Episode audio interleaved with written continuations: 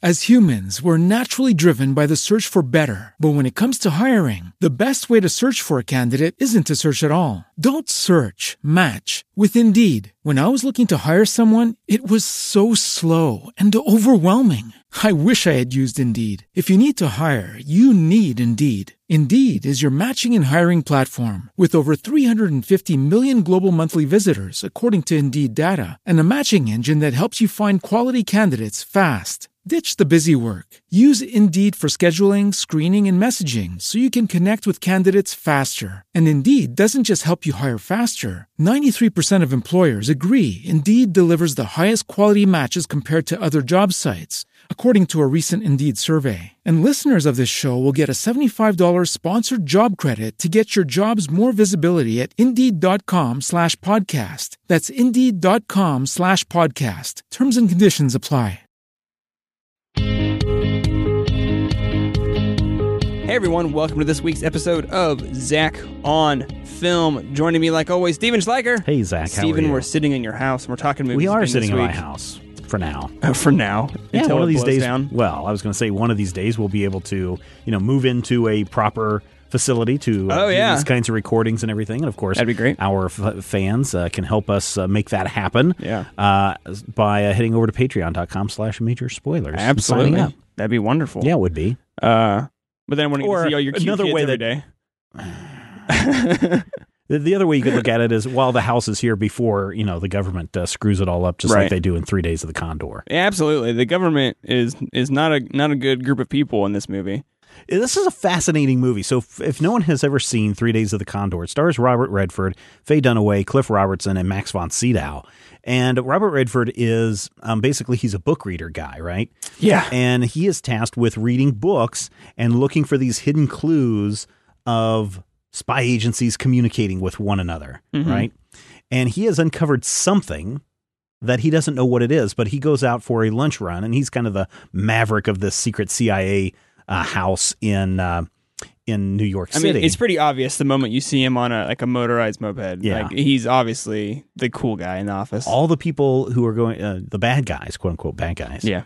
uh, think that everyone's in the house, but Robert Redford slipped out the back to go get lunch, and so nobody knows that he's not in the house. Mm-hmm. Right. And so Max von Sydow comes in and just kills everybody in the in the CIA house. And he comes back. Uh, Robert Redford comes back. Is like, oh my god, everyone's dead. Why is everyone dead? And so he's calling up the CIA headquarters and saying, everyone's dead. What do I do? And um and they're trying to you know, hey, we'll bring you in, Condor. Mm-hmm. Uh, we'll bring you in. Don't worry. And as the mystery unfolds, he finds out that the CIA is actually trying to kill him Yeah. in the very end, we find out it's because there is the CIA has a secret CIA, CIA group working inside of it that is actually plotting to overtake oil fields and uh, throw over governments and all these things. And Robert Redford accidentally discovered it, and so they're trying to keep that secret CIA organization closed off. So this is this movie is all about secrets Yep. upon secrets and government agencies spying on the American populace because Mm-hmm. that's kind of what comes out in this piece. And it really, you know, around this time period, we're into the Cold War. This is the this is the you know the Cold War really starts in the 1960s when we have um, the Cuban Missile Crisis and those kinds of things. But it really starts to elevate into a scary level of paranoia where it's not just us against the Russians, but Three Days of the Condor is coming out of you can't really even trust your government. And if you think about this, Three Days of the Condor came out in 1975, just right after all this stuff about Watergate has broken. And so there's already this distrust going on there. And so then you throw on top of this that the CIA is killing their own people and American citizens and operating on American soil. Holy crap. This is kind of scary and intense. Yeah, it is.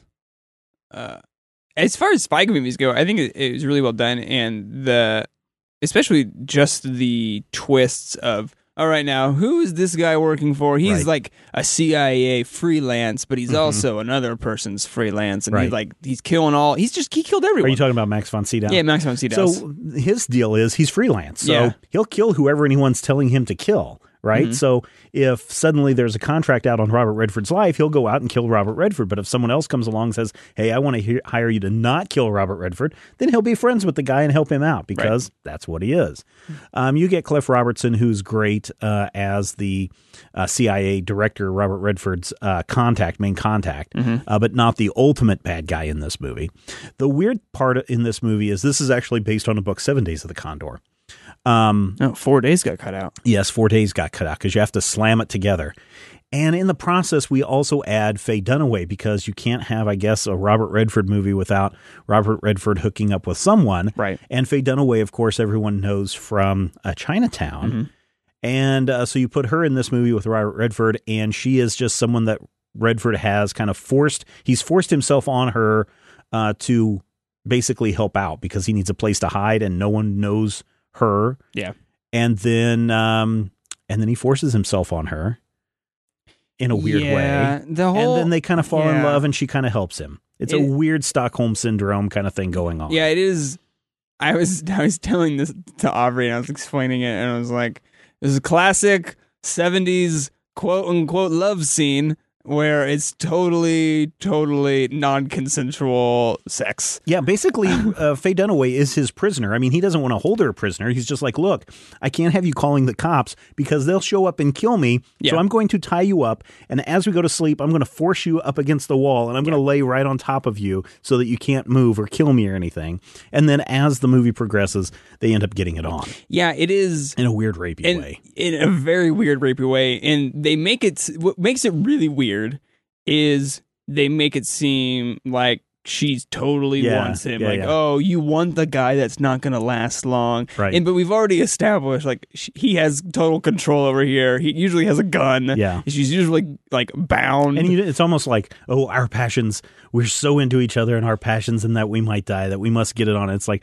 no, it, was doesn't so- come off that's that at all. It's so weird, and and then the the actual the thing, like, oh, we're totally quote-unquote having sex. making. Um, it is odd based off of the relationship boundaries we've right. already set up. Like, so that is already like huge red flags, Mhm. and then just the way they make it is just Yeah. like is like so weird based off of like, oh. I'm touching you sensually. oh, yeah. here is my black and white photo of an empty park bench. oh, I'm unbinding your hands. Yeah. Oh, look at this tree with no leaves. Yeah. It's, it's it's a very odd scene and is not a good love story. No, but you know what? If you take all of that out, I, I, Yes, I would take argue, it out. uh, Take it out, and this becomes a very intense movie.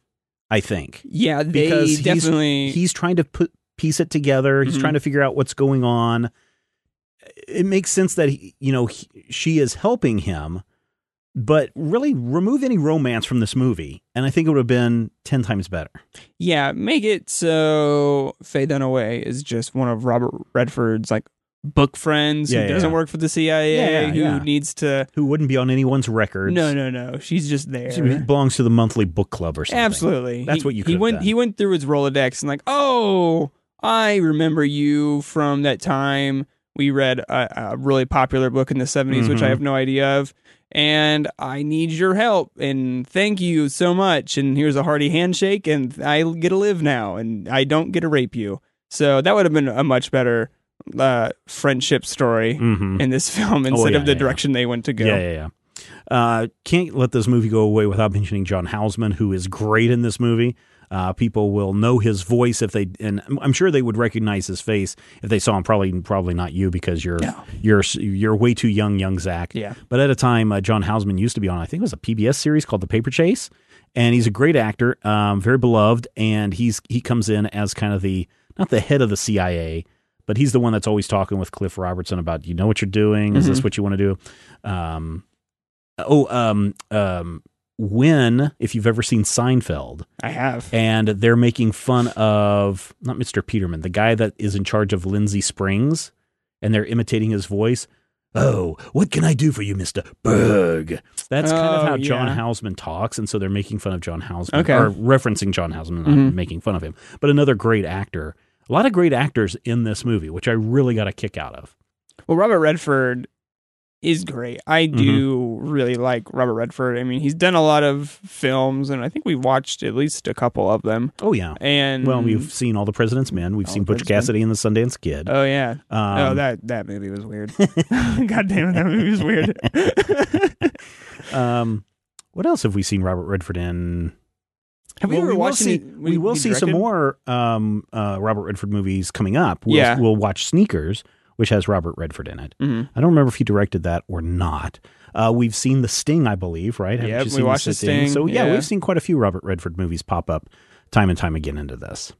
And Faye Dunaway is good Mhm. in her acting. Uh, Mhm. She delivered one of the funniest lines, I think, uh, in a movie we've watched in a long time when when she's something about being a spy effer. And I just thought that was really funny. I just thought that was a really just a flat delivered line that yeah, was yeah, great. Yeah. Um, the oh, I the the bad mustache man whose name I forget. Max Matt- von Yeah, Sydow? Max von Sydow. I thought was a really interesting character in how, Mm-hmm. especially his big. I would kind of call it a monologue at the end, Mm-hmm. explaining how he operates and Mhm. how it's a it's a, a calm life and not one that is filled with terror as he hunts down people to kill and Yeah. how he likes Europe. I thought that was a really great scene as he you don't really get much talk from him besides when he's talking in code about packages being delivered Yeah. and no d- a receipt of delivery. Yeah. Uh, so didn't have uh, you know a, a good chunk of time to deliver what he believes he does and why it's a Mhm. nice life was uh it added a little bit of depth to the character which i also th- would question his judgment of yeah this book guy could definitely be an assassin which was probably my biggest complaint with this movie of they clearly state like you are a bookman you Right. aren't a field agent even Right. when they go grab his friend from accounting But like, he you're not a fe- everything. you're not a field agent we got to give you a bulletproof vest so that we can shoot you in the throat Yeah. um, so then to watch Robert Redford become a super spy after Mhm. being a bookman hmm was pretty Hollywood.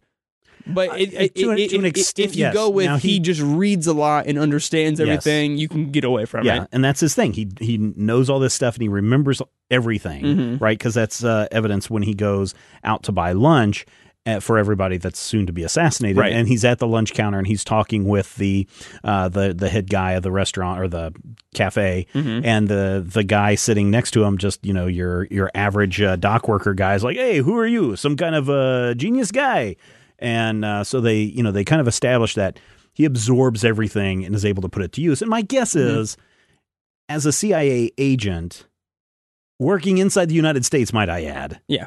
uh, which he's not supposed to do. Um, but as that CIA agent, he would have some basic training. Yeah, you would think. Surely they like And- teach but you the a, other a thing cool is- car roll or something. The other thing is, he does not turn into a Jason Bourne character. No, it doesn't get too insane. He's not fist I mean, fighting on a level that, you would expect. And he doesn't Jason even do a lot of. I mean, there's one good fight scene inside of uh, Faye Dunaway's apartment. Yeah. uh, where and it's a close quarters combat with a guy that's trying to kill him with a, a machine gun that has a silencer on it. Mhm. Um, so that's interesting, but that's you know some basic brawling stuff. I would imagine that you could do most of the things that Robert Redford did in this movie. Oh, Stephen, you're you're you're much too kind. Okay, I, I would. I would have I clearly would have died at the first attempt to try to kill me just because I wouldn't have thought, hey kids, I'm going to use a human shield. yeah, yeah, yeah. That was that was actually quite clever. I mean, it really was. I never would have thought At, at one point, uh, he knows that Max von Sydow is, or someone is going Right. to try to assassinate him, and actually, he's bumped into Max von Sydow in the in the elevator, Right. and he knows that he's the assassin. So he lets Sydow go out of the building first, and then there's a bunch of uh, kids hanging around, college kid kind of types. Mhm. Um, and he's like, "Hey, my car's not working. Uh, can you guys?" Or no, I locked my keys in my car. And of course, he talks to the black guy. Mm. Hey, I bet you know how to get my door open. I'll give you some money. And then uh, he's like, Hey, I'll give everybody money. Why don't you all come with me? And so Mm-hmm. they all are kind of crowding around him as they're walking out the door. Mhm. Uh, and then he that blocks the shot that Sydow was going to take. So right. Yeah. Um, Max von Sydow, for those of you who um, did we ever watch The Exorcist in this? No, we never ever have. watch- okay, so he's in The Exorcist. Uh, you probably also know him from Flash Gordon because he plays Ming the Mer- Merciless in that movie. He's in Conan the Barbarian uh, from 1982. He's also in um, Star Wars, the most recent Star Wars movie, Episode 7. At the very beginning, he gets killed when literally in the first five minutes he has one line Hmm. to Poe Dameron, and then the uh, the Empire lands and blows blows him up. Oh, oh, the old guy on Yeah, on yeah. the planet. Uh-huh. Oh, great. Yeah. Look at you, still going. Yep, Wonderful. for now. For now, until we kill him. Oh, come on, Zach. Um, what was the thing? How, how- what did you think of the '70s music? I know Aubrey commented like, "This is pretty '70s," like, is- especially right in the intro. Yeah, it's very 70s. It's it's straight up 70s kind of like Yeah. light rock. You know, it's not disco, it's not funk. It's just straight up this is what you expect from a light 70s Yeah. era type music, elevator type music throughout. You know what's gonna suck is we look back on '70s I, movies. I listen to 70s music all the time, so I don't have a problem. No, no, no, no, no. It like it works. And '80s music definitely has a sound in film. Right. And then you know, in 20 years, people are going to be looking back like, oh, what was the sound of film in the like the 2010s? It's just it's just going to be this. Boom. Bum, Yeah, it's going to be it's going to be real Yeah, disappointing. yeah, yeah. It, it probably will be. I, I, I should say that this is New York in 1975, and they did mm-hmm. shoot in and around New York. Um, they did shoot in Washington D.C. for everything that's taking place in here. So this is at a time before you know it became too expensive to shoot in New York, or when it became too logistically hard to do a lot of stuff in New York for a major motion picture. Uh, and so one of the main features that takes center stage in this, whether you realize it or not, is the World Trade Center Yeah. which you know again this movie came out in 75 the world trade center had been under construction for about 10 years had only opened in 1973 so this was still a relatively new wow. building Yeah. by the time this movie comes out and so when there's a cia headquarters uh, located there in the building and you're doing a lot of the interior walking around stuff inside the world trade center for a lot of people, this is still this wow, this giant, biggest building in the world or pair of buildings in the world. And we're seeing inside of this in this major motion picture. You know, prior to 2001, um, you know, it probably lessened a little bit in its overall fantastic appeal of we need to make sure that we get the inside of this building as much as it was a New York skyline fixture. Um, but, you know, in the early days, I can imagine that this was like your big stunt uh, you know, location that you do stuff in. So people go, "Oh, I know that building. It's the world's biggest building." So, Mm-hmm. um, and then of course now when you see it post 9/11, you It's look at it and go, "This is really kind of weird." Yeah, because at the beginning of the film, they do a big exterior shot Yeah. of the Twin Towers, and you know, being someone that was young when that happened, it's like, oh, hey, look, they you don't see this very often. So, and then as it the movie continued to play it, and we saw more of it, I'm like, oh, that's Mhm. really. I mean, Mhm. it's very time period. I didn't know it was actually Yeah, that new. Oh yeah, it was like a it. very new building when that when it when this movie came out. So you imagine if it came out in in, uh, in seventy five, September of seventy five is when Three Days of the Condor came out, and the building was open in seventy three. You would imagine that they probably shot this in either. I mean, this is wintertime, so it's you know it's like probably November of seventy four, Mhm. uh, maybe December of seventy four, Mhm. or I mean, um, um, and maybe January of seventy five, somewhere around there. Mhm. So yeah, it would have been had a lot of newness to it. Probably had still a, a new World Trade Center building smell to it. It was really strange because they do a shot when um, Redford's character Condor and Faye Dunaway start hatching their big plot to take down this thing they've discovered inside the CIA. Mhm, Um, they send Dunaway's character in to pose as someone who's applying for a job at the Uh-huh. CIA, so she can kind of figure out an office Yeah. type situation. And thought, oh, there was a CIA building in the Twin Towers. Yeah, So I I, didn't know that. hop over to Google and I go, hey, CIA building Twin Towers.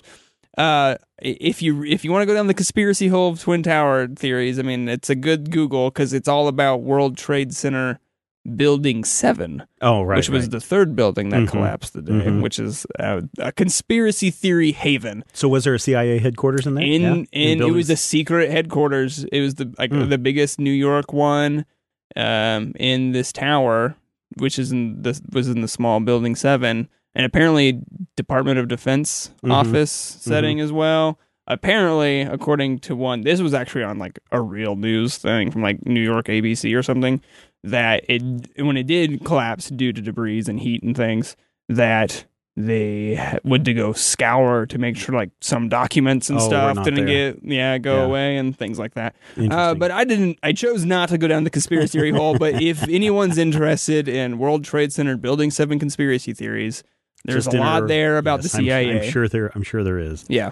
Um, so what did you what did you think about the overall movie? I mean, we've talked a little bit about actors. We talked about you know what Mhm. the story is. What did you think of the overall piece? Because this is just as um um what's his name, the movie critic uh, said. This is basically Oh, your, yeah. your B spy thriller. It's nothing really fancy about it, but it's a solid thriller movie.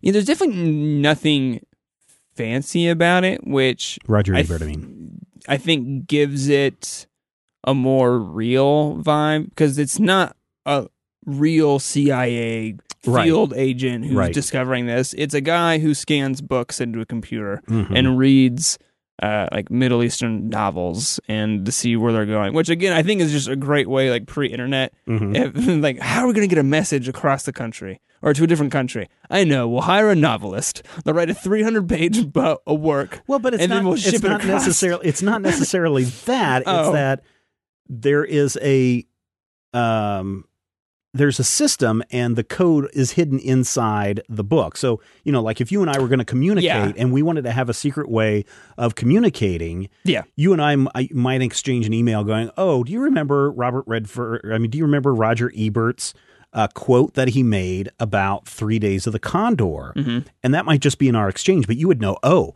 I need to go and look into Robert uh, into uh, Roger Ebert's quote that you and I have talked about before." Oh. And there, in the words and phrasings that Ebert Then is using, is it. our code that Oh. we're sharing back So and forth not- to one another. It wasn't secret terrorists. no, it's not like- hiring yeah, no, no, novelists. no. It's they're not going out and hiring. Wow, no, they're not. They're not doing that. But it's it's and, and for those, I think people, if it was season one of Sherlock or series two of Sherlock, where there was this whole thing going on in London, and Sherlock was trying to figure out how they did it, and they finally figured out that the uh, way that these people were communicating was they had the map of London Mhm. and that everybody had access to. And so that's how they were communicating in code with one another. So those kinds of things, that secret book code stuff has been around for a long time Mhm. and has been used. And here that's why there's this whole branch of the CIA that's just devoted to scanning in books and looking for quirky s- sequences or segments that could be an implication of what's coming down the pipe later. But I Mhm. don't I don't think I, I, maybe I'm wrong, but to me it wasn't that I mean, you're secret you're- organizations were hiring authors to insert words and phrases into their books for people to find. Your your thing makes way more logistical sense. Yeah. So like we might have a code. Have you ever heard of the um um have you ever heard of the uh, number stations? No. So a number station Oh wait, the things uh, on the with the planes that deliver the mail. no, Is so the a- wrong thing? No, no, no. That's something different. Oh, okay. So a number station is if you if you have a shortwave radio, and I forget the f- frequencies, but you go way up high Mhm. into the blank area, and you can actually find a an, um, a, uh bunch of number stations, and no one knows who's broadcasting these number stations. Uh, but what'll happen is at certain times during the day, just a sequence of numbers will be read out by a voice. Here's Seriously? here's an example. Seriously? Yeah.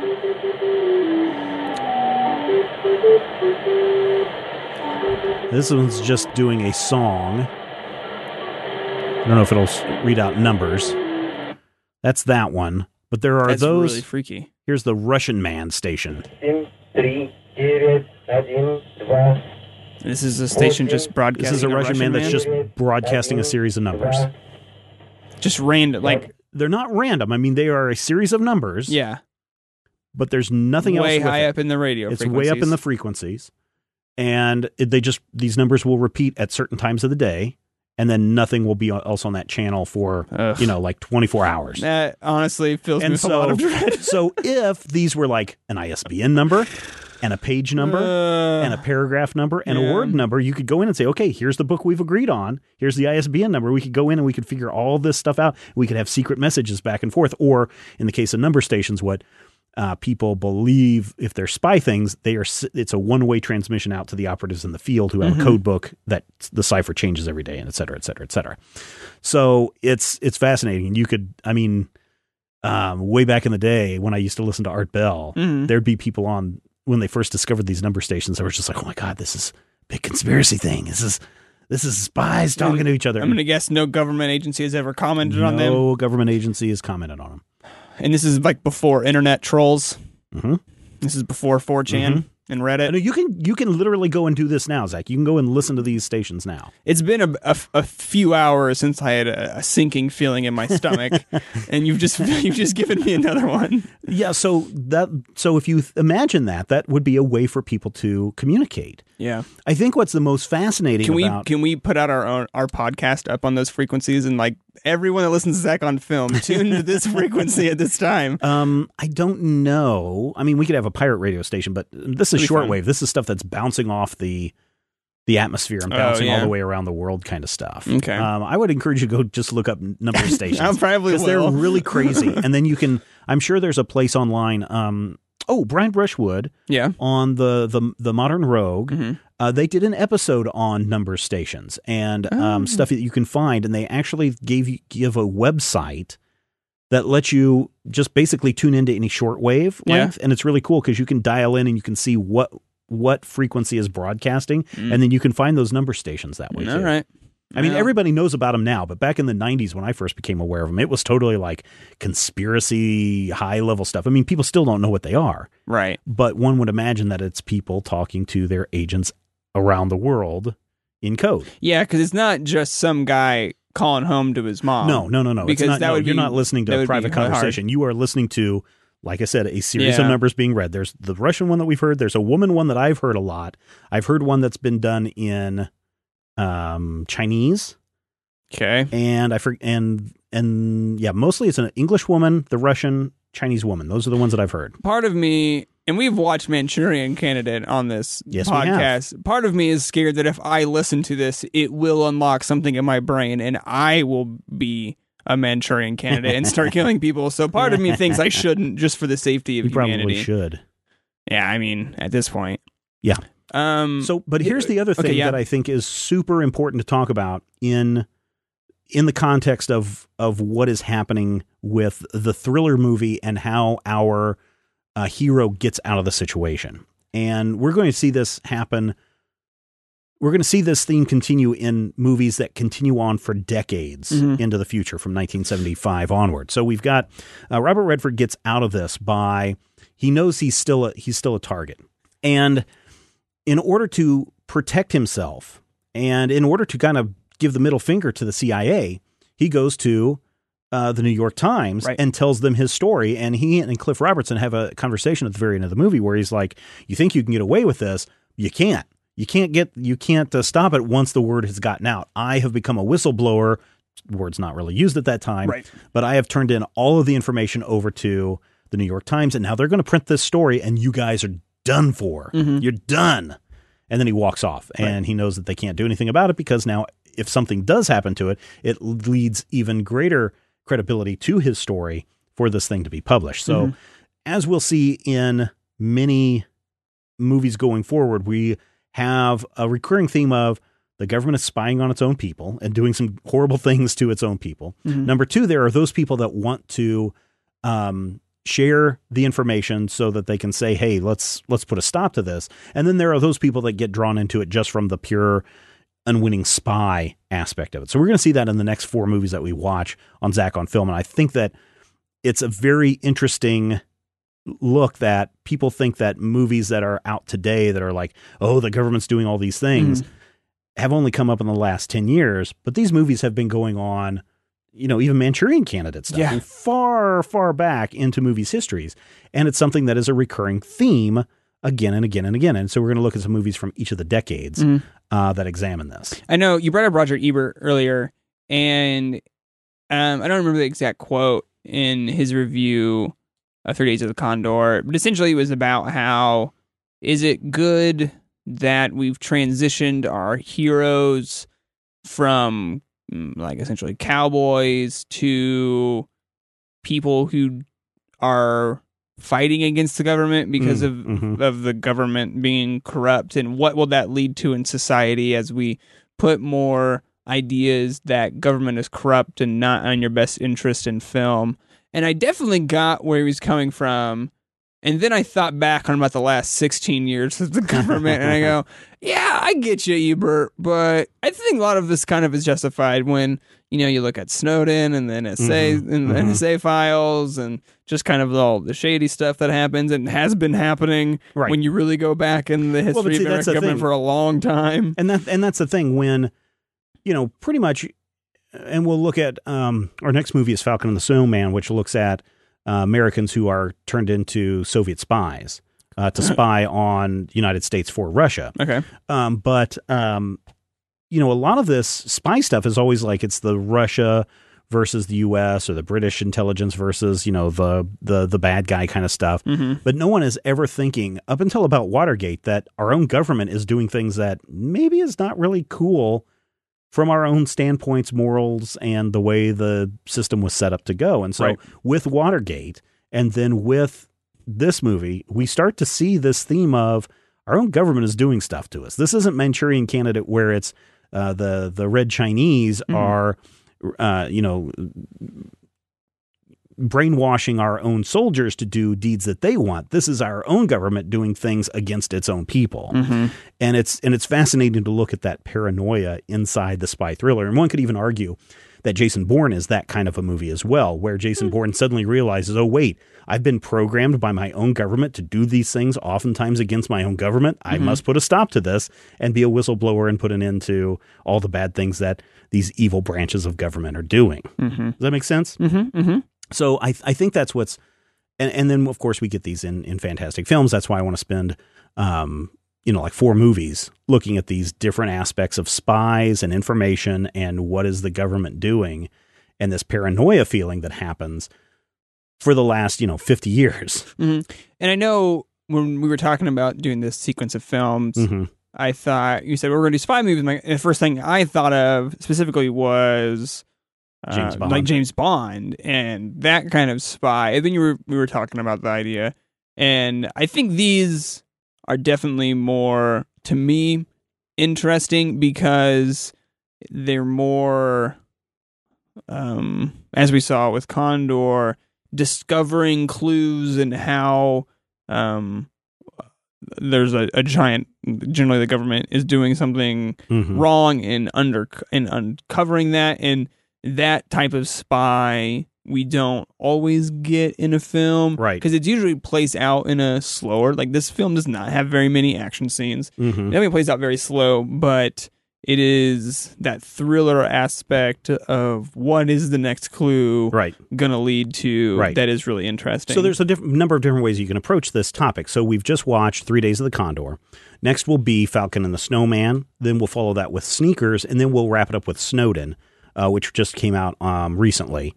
Um, and so we're missing. I know some people say, "Well, what about all the stuff in 2000?" Yeah, from 2000 to 2010, we're missing out on some stuff because I haven't really narrowed anything down. But Snowden seems to encap- encapsulate the post 9/11 paranoia, fear, whistleblowing, spy stuff that goes on. So those four movies should take care of it for us. Mhm. Here's the thing: two of these movies are based on real events. Two of them are totally made up. Mm. So- that's always an interesting Yeah. way to go about it. Yeah. So what's your overall uh, bottom line thought on Three Days of the Condor? Three Days of the Condor, I thought is a worthwhile movie, especially if you like Robert Redford. I think he's a good actor. I think his character is a little questionable in this film. Mm-hmm. Um, I thought structurally the film worked really well in large editing sequences of how they've put it, put it together Mm-hmm. and the timing of their beats uh, in the story structure about when they're going to give stuff away, how they're going to make Condor look, and how you know you can't. He's kind of a uh, I wouldn't say necessarily weak character in the beginning, but he definitely gets beaten down and is Mhm. a scared person Mhm. is acting really irrationally Mm-hmm. and to watch him essentially gain his confidence about he's doing the right thing, what's happening to I gotta do the right thing and take in my own country essentially and my bosses. Uh, to watch him develop was really interesting throughout the piece. Um, the action that is in there was interesting. I thought, right. you know, right. 1970s action sound effects not great, but they do give a good chuckle. Yeah. Um, even I mean, it was a it was a fine action sequence they put in there. Mm-hmm. Uh, obviously, we covered the rape thing, which was Right. just a, a, a big downer on the film. Yeah. uh, Yeah, that kind of really- it, I mean, really ruins the vibe. It really ruin. You're right. It does ruin the the movie quite a bit. I mean, Yeah. it brings it down. If they could have just removed that, it'd be much better. And then I thought that I thought the ending was nice. And to wrap it up with him blowing on the New York uh, whistle blowing on the New York Times with Yeah. the New York Times, and even the exchange between him and his previous boss Mm-hmm. of, "Are you sure? How do you know they're going to print it? Oh, they're going to print it. Oh, Well, how do you know they're going to print it?" And I thought that was really yeah. interesting. Uh, e- essentially saying, "Hey, you don't know. Maybe we have them on the take too." Mm-hmm. Uh, so I thought that kind of played into the deeper, almost corruption of the CIA Right. in this film. Yeah. Um, I think it's definitely worth watching. Good. Yeah, Yeah. yeah, yeah. yeah, it's really worth checking it. out. I do. Rem- what did your What did your wife think? Oh, she did not watch most of it. Oh, okay. Yeah. Fed up with it. Too Um, slow. Too we- boring. I fell asleep at one point because I was Oh, really sad. tired at late at night, and so then she just never picked it up, and I was watching it later. Um, she was, I mean, this was she was happy that it was not from the 1920s. Oh, okay. She was Well, very she's like, oh, this wasn't that old. Okay, I'm well, yeah, yeah, maybe you can. Uh, uh, believe me, uh, Falcon and the Snowman is much more dry than this. Okay, so she's probably not going to like that. so uh, do check that out. That's what we'll watch next week on Zach on Film. I'm very excited to watch. You say Falcon and the Snowman? Falcon and the Snowman, Which those is a their great code. Those are their code names. Oh, okay. And it's also my new band name. yeah. Okay. So that'll be next week on Zach on Film. No, we're taking a week off. A I week have off, I have some right. work things. On the next episode of Zach on Film, we'll watch uh, Falcon and the Snowman. Yep. In the meantime, you have a lot of time between this and now, so make sure you watch that.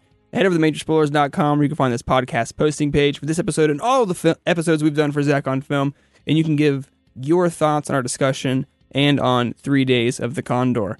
While you're there, click on that Amazon.com link where you can do all of your Amazon shopping. It's not going to cost you any extra and use that link, but a little bit of that money will come back to Major Spoilers. And Stephen, you already mentioned the Patreon. It's a great thing for people to sign up if they support independent podcasters like the network here at Major Spoilers. They can uh, become a Patreon at any level over there and help all of these great podcasts go week in and week out. Patreon.com slash major spoilers. Go check it out. So that's it for this week's episode of Zach on Film. We'll see you next week.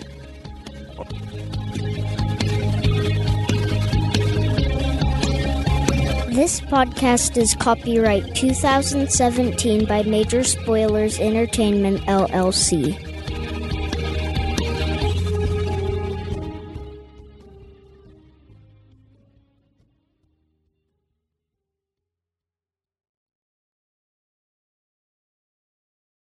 Spin your passion into a business with Shopify and break sales records with the world's best converting checkout. Let's hear that one more time. The world's best converting checkout. Shopify's legendary checkout makes it easier for customers to shop on your website, across social media, and everywhere in between. Now that's music to your ears. Any way you spin it, you can be a smash hit with Shopify. Start your dollar a month trial today at shopify.com slash records.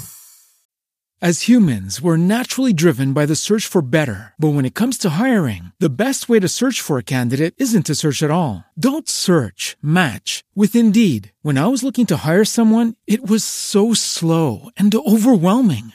I wish I had used Indeed. If you need to hire, you need Indeed. Indeed is your matching and hiring platform with over 350 million global monthly visitors, according to Indeed data, and a matching engine that helps you find quality candidates fast. Ditch the busy work. Use Indeed for scheduling, screening, and messaging so you can connect with candidates faster. And Indeed doesn't just help you hire faster. 93% of employers agree Indeed delivers the highest quality matches compared to other job sites, according to a recent Indeed survey. And listeners of this show will get a $75 sponsored job credit to get your jobs more visibility at Indeed.com slash podcast. That's Indeed.com slash podcast. Terms and conditions apply.